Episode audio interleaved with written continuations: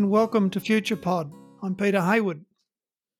FuturePod gathers voices from the international field of futures and foresight. Through a series of interviews, the founders of the field and the emerging leaders share their stories, tools, and experiences. Please visit futurepod.org for further information about this podcast series. Today, our guest is Erik Overland. Erik works on multiple foresight projects in Norway and across Europe. He has a PhD in future studies from the Free University of Berlin. Erik is co editor in chief for the European Journal for Futures Research, and he is the current president of the World Futures Study Federation.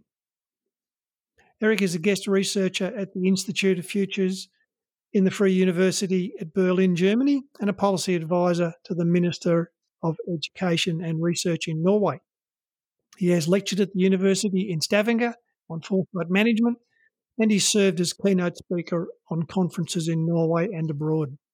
In 2012, he was the founder and co editor in chief of the European Journal of Futures Research. Welcome to FuturePod, Erik. Thank you, Peter. It's I'm happy to be here. Great, Erik. So, the first question we start all our guests, Erik, is their story. So, what is the Erik Overland story? How did you become a member of the Futures and Foresight community? Yeah, that's um, a story that goes a few, a couple of decades back. I started out my professional academic career uh, in studying philosophy and studying social anthropology and sociology, and I had uh, my first PhD in uh, social sciences. At that time, I wasn't familiar with uh, the future tradition at all, but I remember I wrote part thesis on the sociological imagination by C. Mills uh, which uh, somehow got my attention. And, and it was very, very interesting how he also methodologically seen tried to avoid the conventional empirical approaches within more hardcore social sciences. Yep. So in many ways that started off my interest, but I I, I wasn't aware of anything uh, within the foresight and future studies community at that time. But that was somehow kind of a baseline, the first uh, impression that this about the future orientation towards the future is somehow both a challenging one, but also a very stimulating one. Mm. So it goes back, uh, back back there.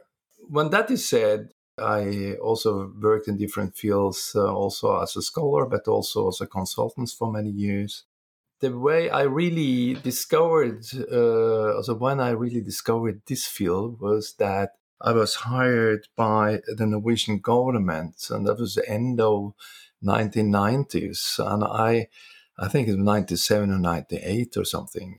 Uh, they told me, Erik, we we are going to reform the long-term policy planning within the governmental system in Norway because we are normally they did so-called forecasts and prognoses. Most of the policy documents and policy strategies were based on mainly forecast uh, and prediction mm. trial to predict the future in one way or another. But they really wanted to develop some additional and some other approaches on that field. So uh, so I, I, I got uh, I became the managing director of a, a, huge governmental project called Norway 2030, and at that time that was more more than 30 years uh, in the future, and that's the way I, I started out. What did you do first when you actually got the job and you realised you had to actually say something intelligent about Norway in 30 years' time? Yeah, that's that's a very very good question because at that time nobody and also uh, there was no big activities in that field in Norway at that time. So so we couldn't couldn't follow uh, a national uh, tradition in, in, in these kind of approaches. But very early we discovered that that is a field that was very spread all around the world in many ways. And and I got uh, I got a very close connection to something called Cellule de Prospective, uh, the Forest studies unit with the European Union. Mm-hmm.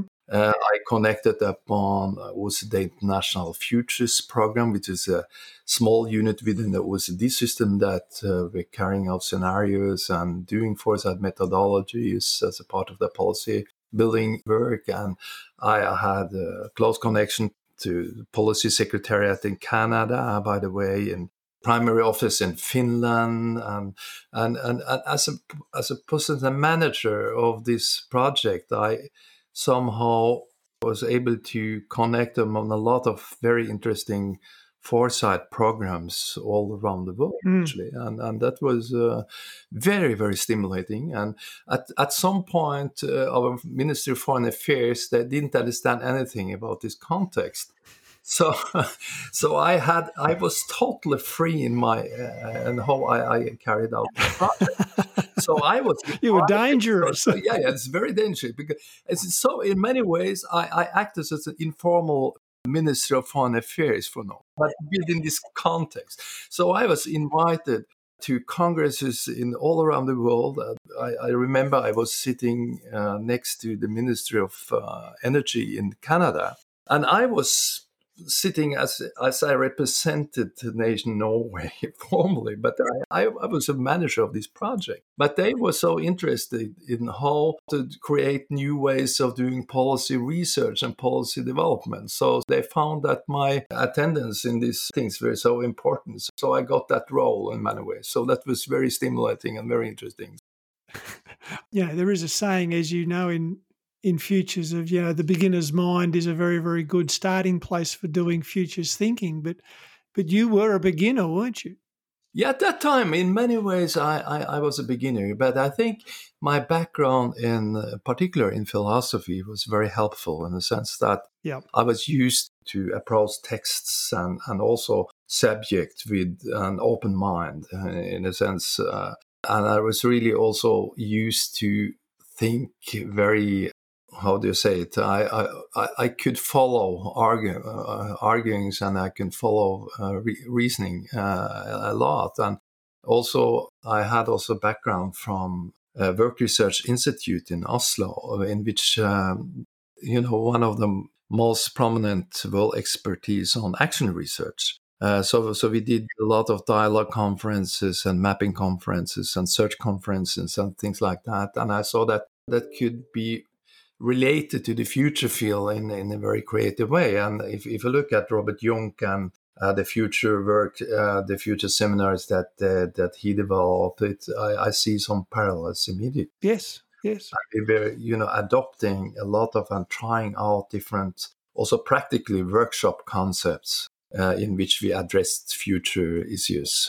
So, did you pivot into more traditional futures approaches, or did you stay quite eclectic and uh, adapted other frameworks to the kind of futures research you were doing? Yeah, you know, the point of departure here was that we should develop alternative ways of approaching the future than the more conventional socio-economic modeling tradition and the forecast and prognosis did because in Norway, and it still is, by the way, the Ministry of Finance and the, the whole institutional framework of doing prognosis and, and quantitative data anal- analysis and based on on past developments, it was so hmm. it has a he- hegemony in many ways. And, and that was a point of departure. Yeah. So it was quite at that time a very difficult task in, in a sense that they didn't acknowledge our tradition. I remember I, I went to a panel debate with Director General of the Ministry of Finance, and he told me, Well, I can't discuss the future with you. And I asked why? Because we have the methods, because you are not familiar with all, because you need the machines, you need the, all the instruments, and so on and so forth. So that we got. So I can't really discuss the, the future with you. And then I, then I said, oh, well, uh, the future is very open and uncertainties are that uh, broad and, and big. So uh, I, I think you, in spite of what you're saying, you should involve in discussing future with me. And he did. But, uh, you know, but still, the Ministry of Finance and this uh, somehow the prognosis and the forecast institution in Norway is still strong, but but it's it, they are challenged at time being. They are challenged, and that but that was more than twenty years ago. Mm. And, and you see some kind of a development here. But what I did was to, you know, connect on what they did in other countries, and, uh, and that was very both interesting and very stimulating. At some point, you then pivoted to actually do a PhD in future studies. Yeah, that was, was a bit on the on the later point because uh, uh, after a while, I, I, I, was doing foresight project within the Research Council of Norway, with Innovation Norway, as a public agency for you know industrial development and research allocation and research policy issues and so on and so forth. I, I was uh, went to the Ministry of uh, Education and Research, which I also are affiliated to today. But I always kept the relation to the international community in the field. And sometimes I bring, and I had a seminar with uh, in Ayatollah in Norway last year, uh, in 2019, by, uh, for example, and so I bring in people from my international ne- network also to the Norwegian context. Mm. But in 2010, 2011, I, I, went to Berlin for, for one and a half year. And at that time, I finished a PhD at the Institute for Futur on, on the subject uh, Is it possible to do research on what hasn't happened yet? Good question. Yeah. and you should be very creative to argue in favor of that. you, know, so, so I really had to go deeply into, you know, thinking, uh, also reflecting on theory of science and methodological issues and so on and so forth. And you know, a combination of my my classical. Uh, philosophical background with transcendental philosophy is one thing, and, and, and the other thing was constructivism. Mm in the sense that you know it's a post positive approach from side of the, the methodological and scientific point of view. Within the Kant research, Immanuel Kant, the German philosopher, you say it's something called semiotic Kant transformation, which is uh, is kind of the post positivistic turn, mm. linguistic turn within the history of sciences, uh, and that was the point of departure for me too. And so I built it on that kind of constructivism and tried to further develop that into a kind of reasoning of how to use that in approaching the future and, and how to legitimize also future thinking as a part of a research project. I, I don't say that you should either do future or you should do, do, do past and empirical science. You have to do both all the time. But, but, but I think that's, that could place also legitimize very stringent and thorough and, and creative future orientation as a part of a research project. And that was my argument. There is a tension in, you use the term, and I use the term too, legitimize the field. And in some respects, I would argue legitimizing the field in the eyes of the conventional policy world or business world to some extent means to make the field more docile and more safe. While I can understand how we want to believe we're part of a legitimate field, maybe we are a field that actually defied being legitimated. Yeah, you know, so, and somehow uh, we are living of that fight all the time in many ways because it's a part of our identity. So, so in the, in the sense that if everything would have been acknowledged, that's okay, you're doing scenarios part of a research project, that's perfect. Everybody does do that, but they don't, you know.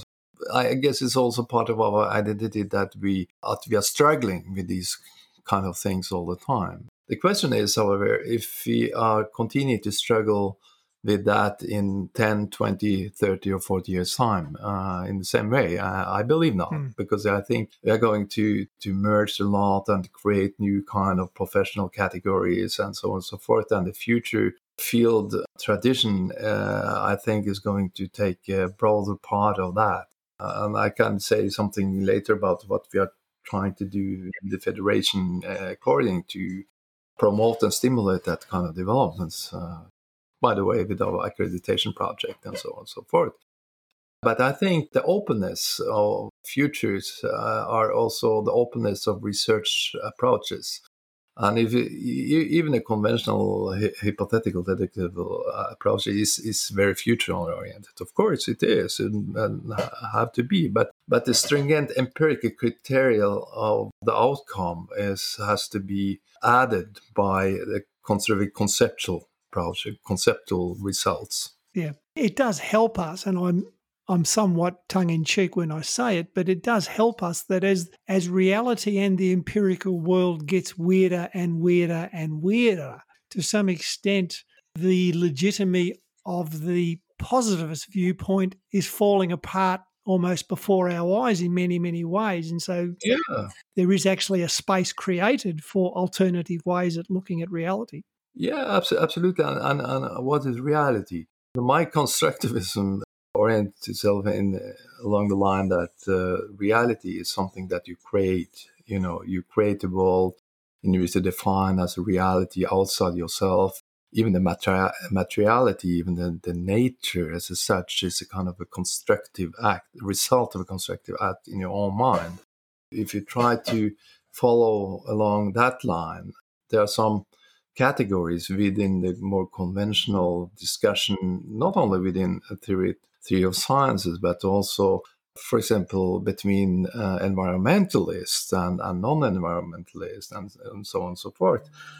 It may have some, uh, what is some, some consequences for how you conceive what is nature and what is human beings what is uh, subject and object in, in, in the conventional uh, theory of science and, and, and, epistemological thinking. So I guess, well, I can give you an example because I just wrote a paper in which I argue for 50 years ago, the Foresight Future Community established, and at that time, in the end of 70s or the end of 60s and early 70s, also the World Future Study Federation was established, and it was established along a paradigm shift in how we uh, approach ourselves, how we approach the, the surroundings, uh, the world around us, and the concept sustainability, the concept of ecology, uh, and the post and the post uh, positivistic uh, to science uh, approach and so on and so forth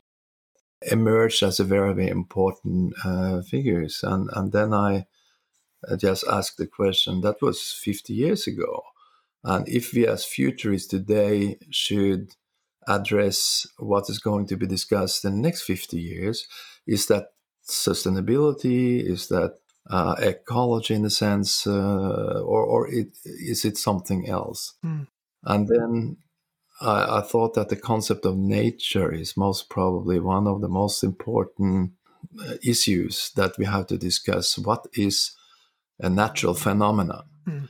Uh, is it given to us? Uh, is a tree in the wood or is it a stone in the desert? Is that something given to us independent of our activity in our minds so that we conceive it as, as a natural given things? Or do we have a responsibility of creating that objectivity and do we constitute that nature as, as, as, a partly human contribution? And that, I think, is something that we have to reflect much, much more on. And, and we see it in particular in the development within science fiction, for example, and, and also the new kind of synergic technologies in which we see it's, it's more difficult to differentiate between what we normally conceive as not something natural given and what is artificial made. And my thesis is that the nature that originally appears to you as something given independently of your contribution is actually a construction of your mind in many ways. So, mm. so, so that's a modernist product, so to say, it's a historical product of the human mind. Uh, now we are getting, Peter, I'm getting very philosophical, but I, I, I, I but I think it, uh, you know, I, I think I think it's important, but. Uh, and that's what I'm struggling with all the time is to find ways to describe this kind of thinking uh, because I think it's it's important not only for the future field, but also for how we conceive the surroundings and, and how we should act toward the nature, so to say. Yep. Thanks, Erik.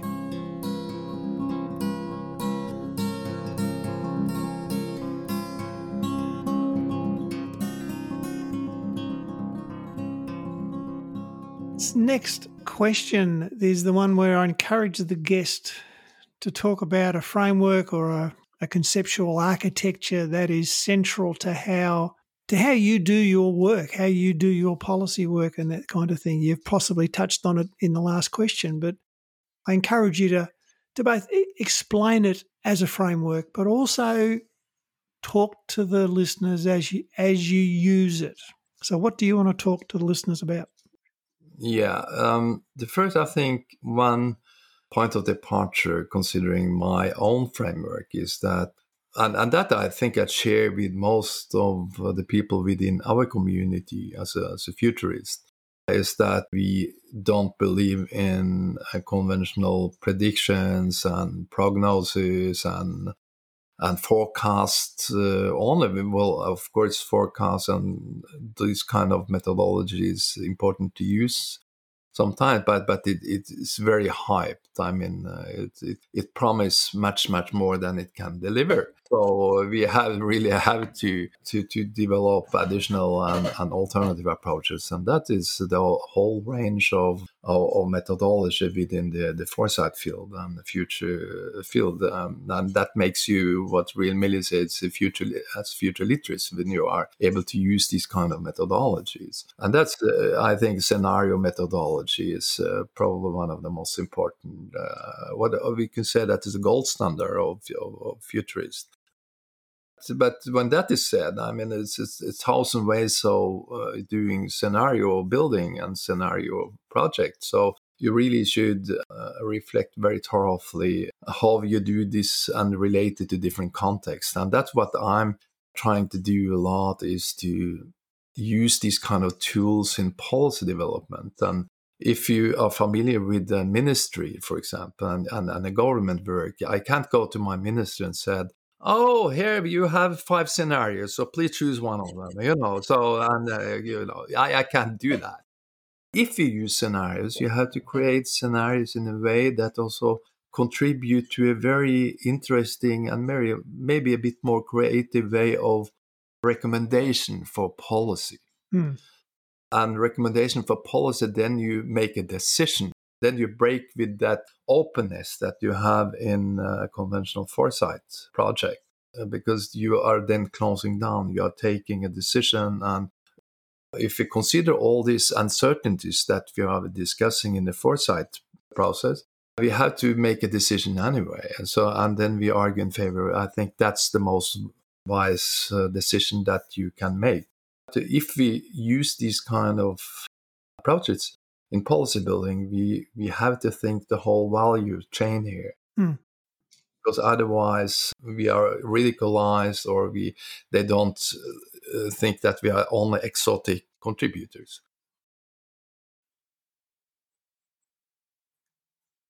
When I worked for the taxation office in Australia, I I did scenarios for their tax policy, and I was interested as to how you how you try to work within that space where they have to settle a policy to some extent. They have to take away the uncertainty. And yet we have an openness and we have contingency and we have probability. So yeah. I'm interested as to whether you manage, whether you introduce this by the notion of either adaptive policy, sort of almost uh, path dependent policy, that kind of thing. I mean, because it is a very tricky process to to talk about an open future with possible futures and ask a policymaker to nail it down and write the law.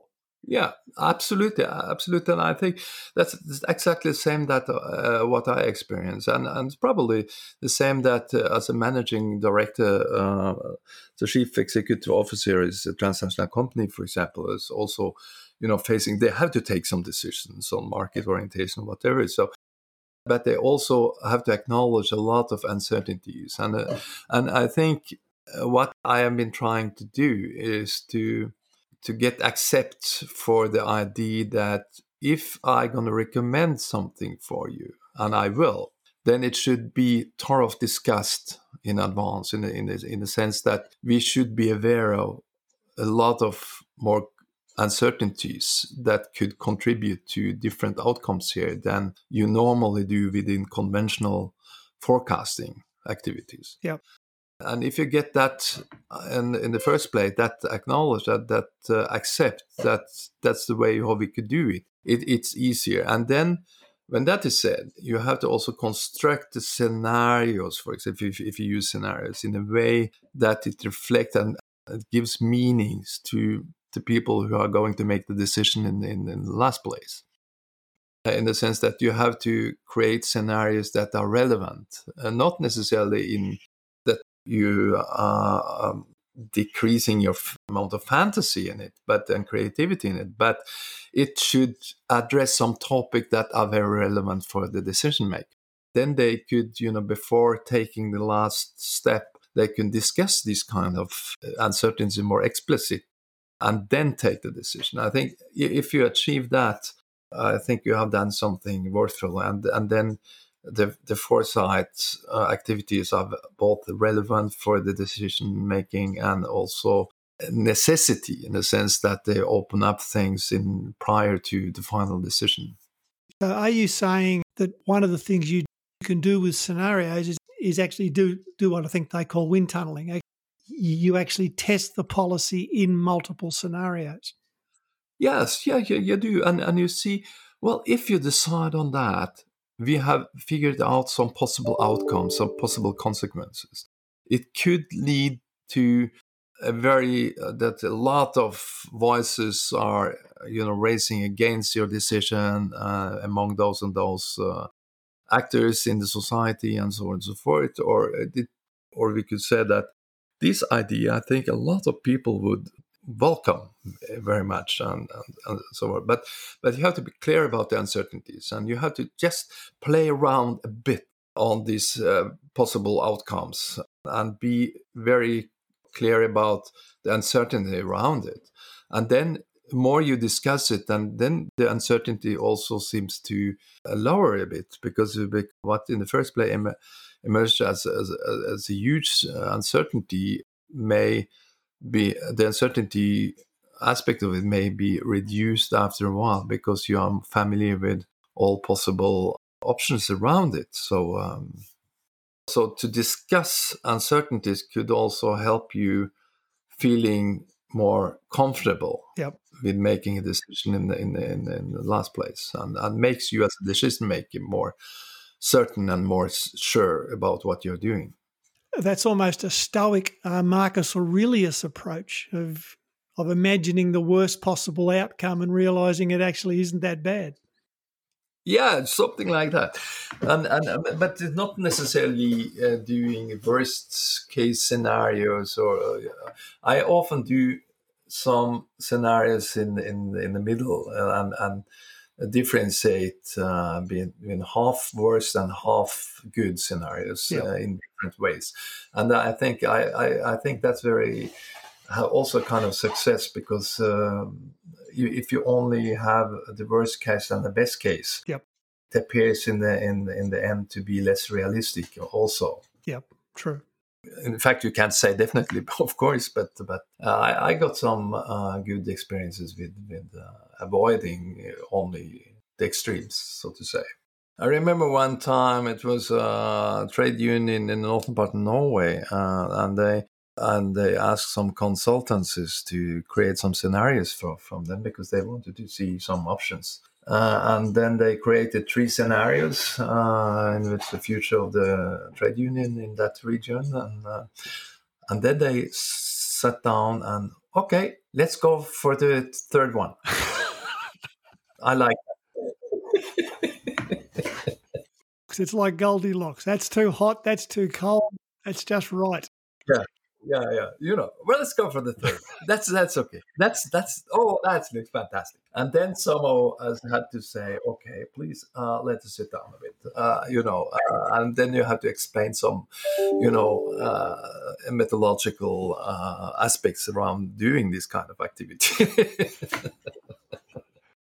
so I think you need a very thorough uh, conceptual framework and you, of course you can read a lot around it but you also have to think yourself all the time. That's my experience too that you have to contextualize a lot if you do policy, at least policy development uh, through scenario foresight uh, methodologies. Uh, well, in probably all kind of contexts, you have to take account of the context you are in because in, in many ways you are also creating narratives here that uh, narratives are reflecting more concrete realities. A lot of people said the opposite around but i think narratives is more concrete about the realities than, than figure, figures are. Yep. Thanks Erik.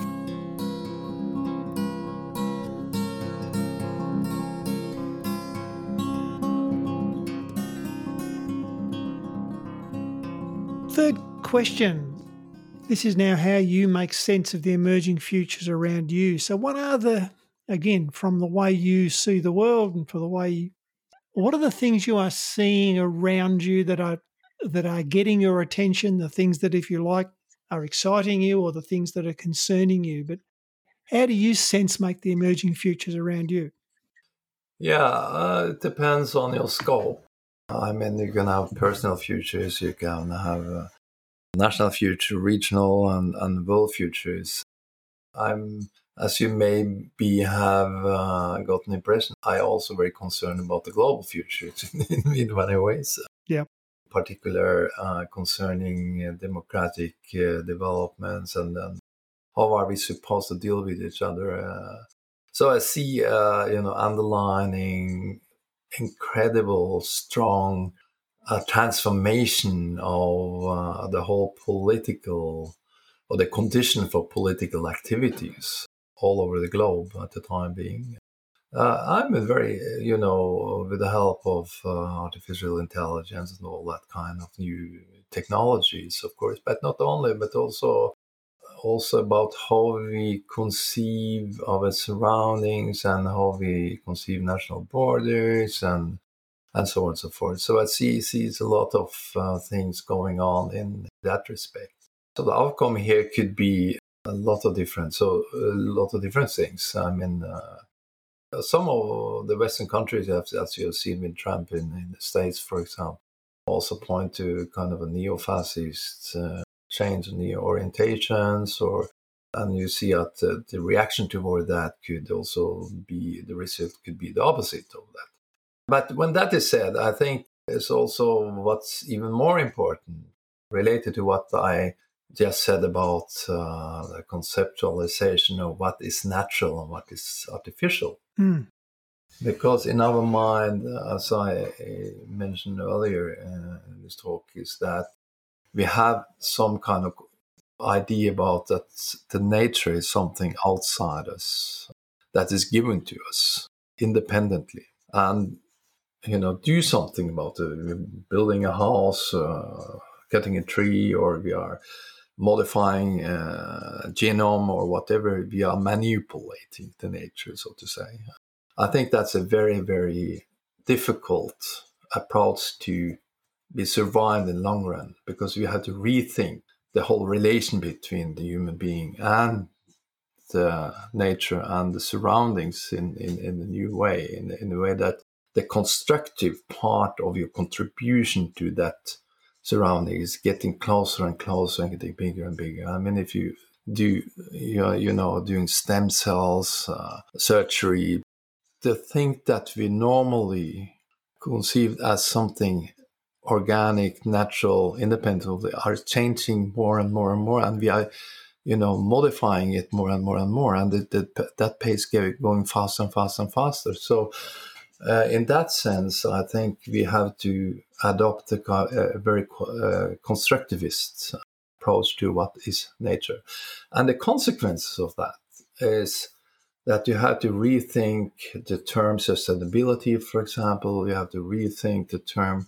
Anthropocene and so on and so on. I just gave a talk uh, to a conference in China on that subject, in which you have to create new kind of labels. We need new kind of concepts.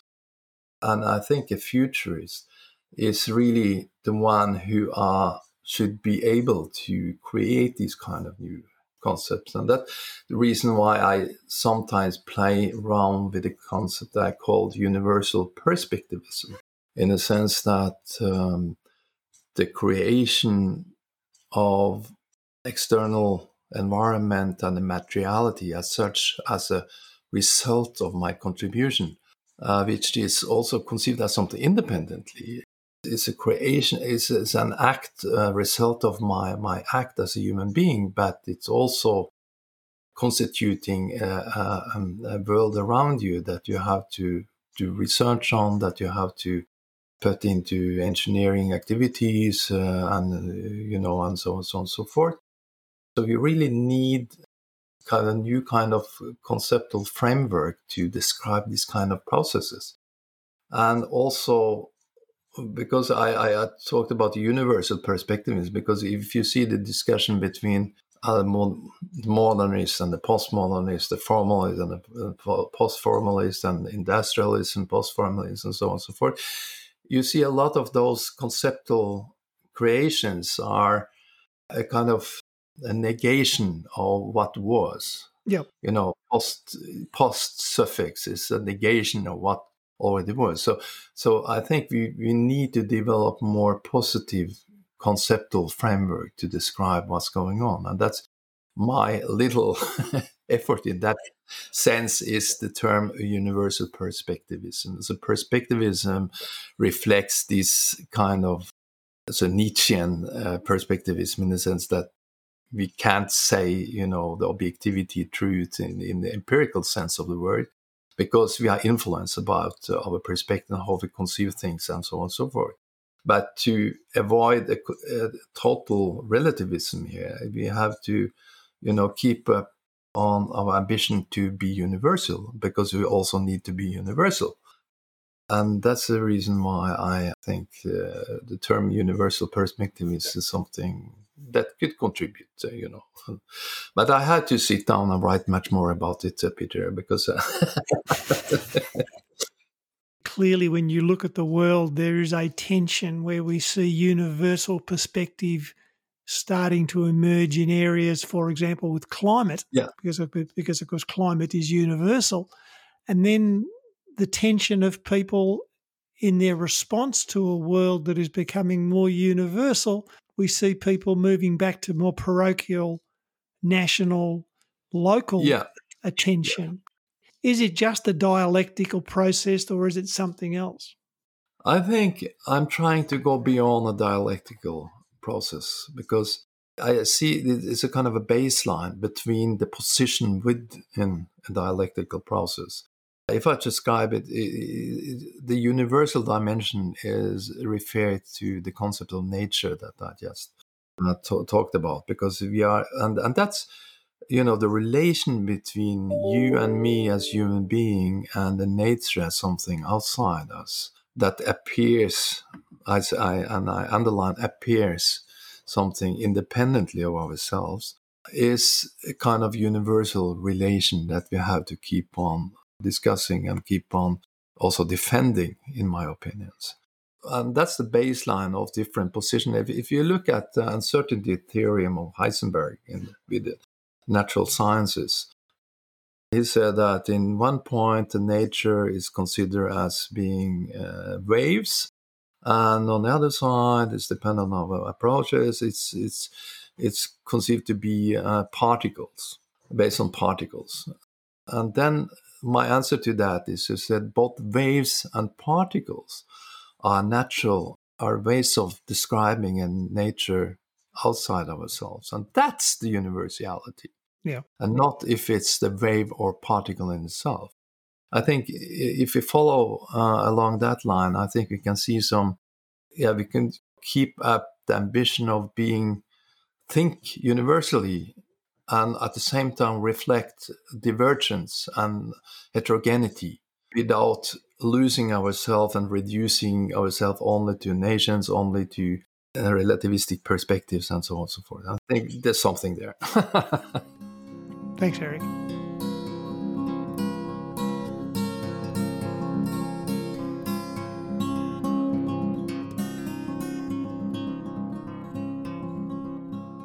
Fourth question, the communication questions. How do you describe what it is you do to people who don't necessarily understand what it is you do?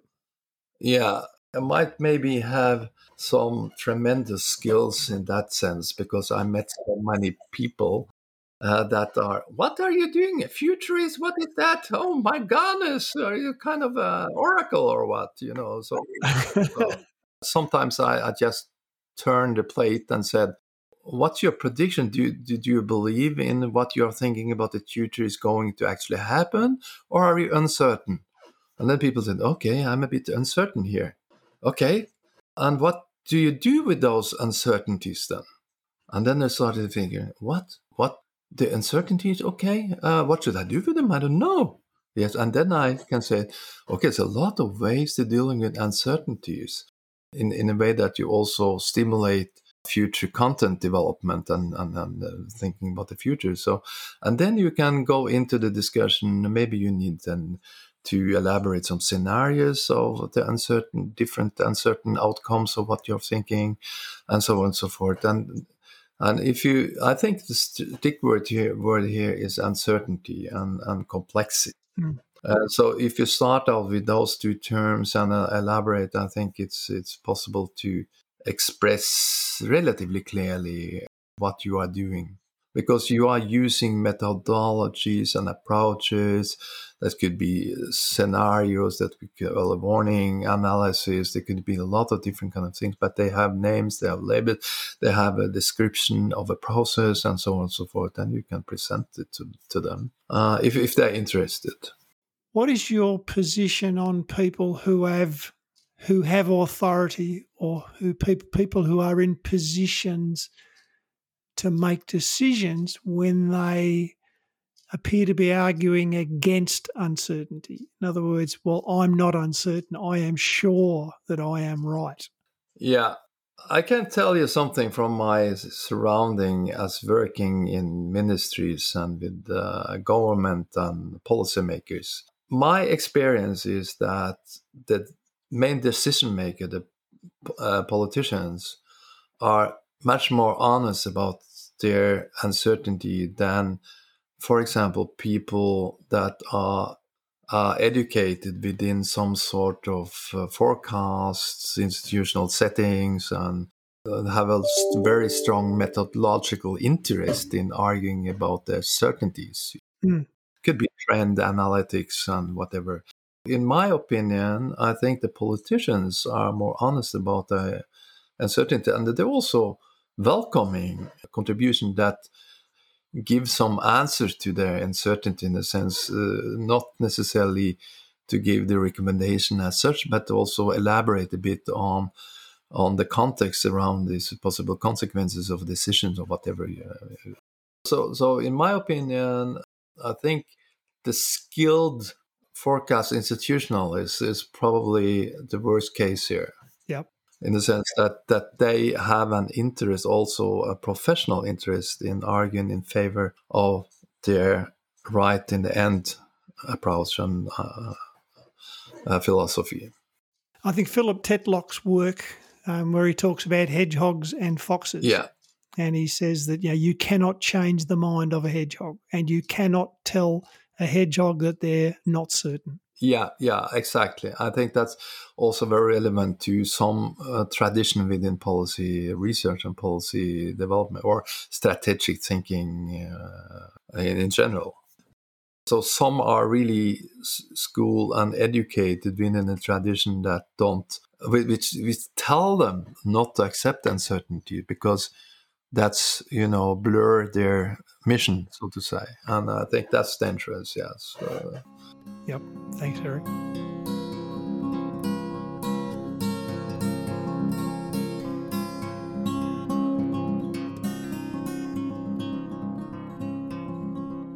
Well, we're at the last question, and you are now, I can say, uh, newly elected, uh, unopposed, as the uh, president of our World Futures Studies Federation. Uh, do you want to talk to the listeners about the federation?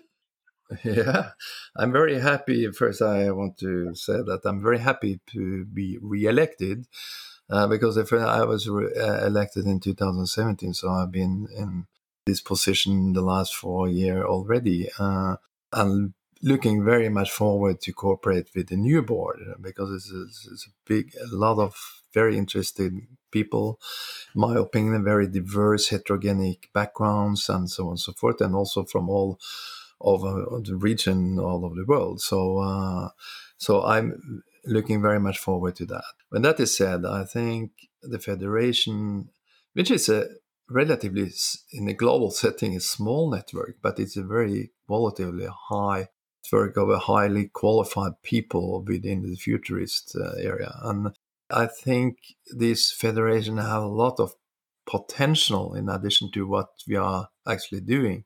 So I have some amb- ambitions with the federation uh, in, in the future, uh, which could be, you know, we could broaden up, it could become even more members that we got, and uh, but we should also partnering with other actors uh, in, the, in, in, a better way than we have done so far, and we should also increase our relevance uh, in, in the sense that we could create all the members. I mean there's so much skills there and so much interesting perspectives and, and we should be advocate the federation in all what we're doing uh, in my opinion also as a member. So uh, so there's a lot of potential here. Uh, and when that is said i think i should also mention what we are doing regarding accreditation of future study programs for example. Mm because uh, that was a cooperation with Jay Gary as he was um, chair of uh, APF as Association of Professional Futurists and myself. We started all figuring out how we somehow need some criteria and indicators to say what is um, how are we supposed to accredit in in a constructive and good way educational schemes in the futurist field.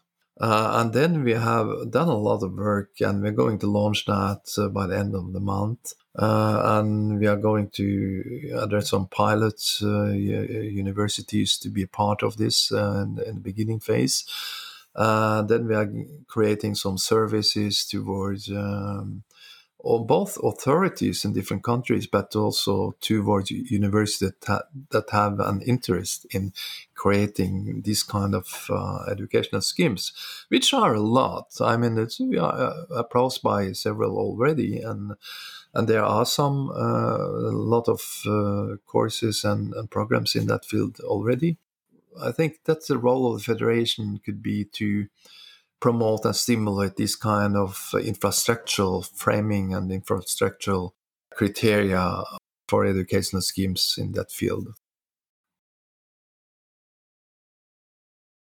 For people who are listening, who are members of the Federation and how do people become members of the Federation? Yeah, uh, we are a membership organization.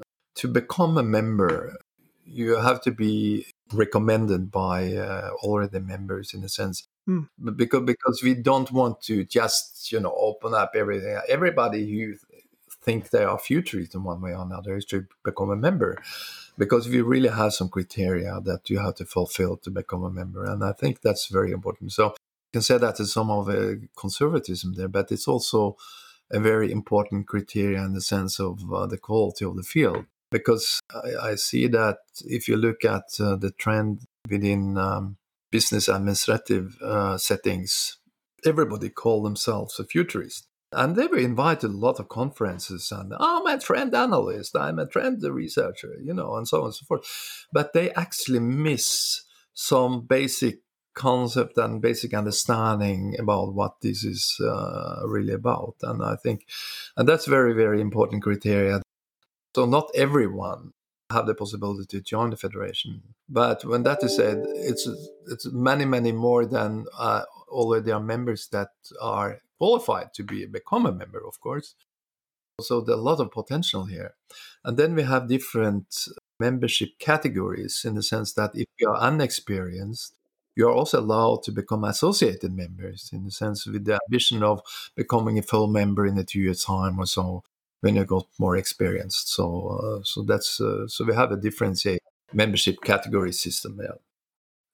Thanks, Erik. It's been a lot of fun catching up. First time we've actually had a chance to have a chat. So uh, I'd like to thank you on behalf of the FuturePod community for taking some time out to, to have a chat. So, Peter, thank you very much for having me. Uh, I think it was a pleasure talking to you.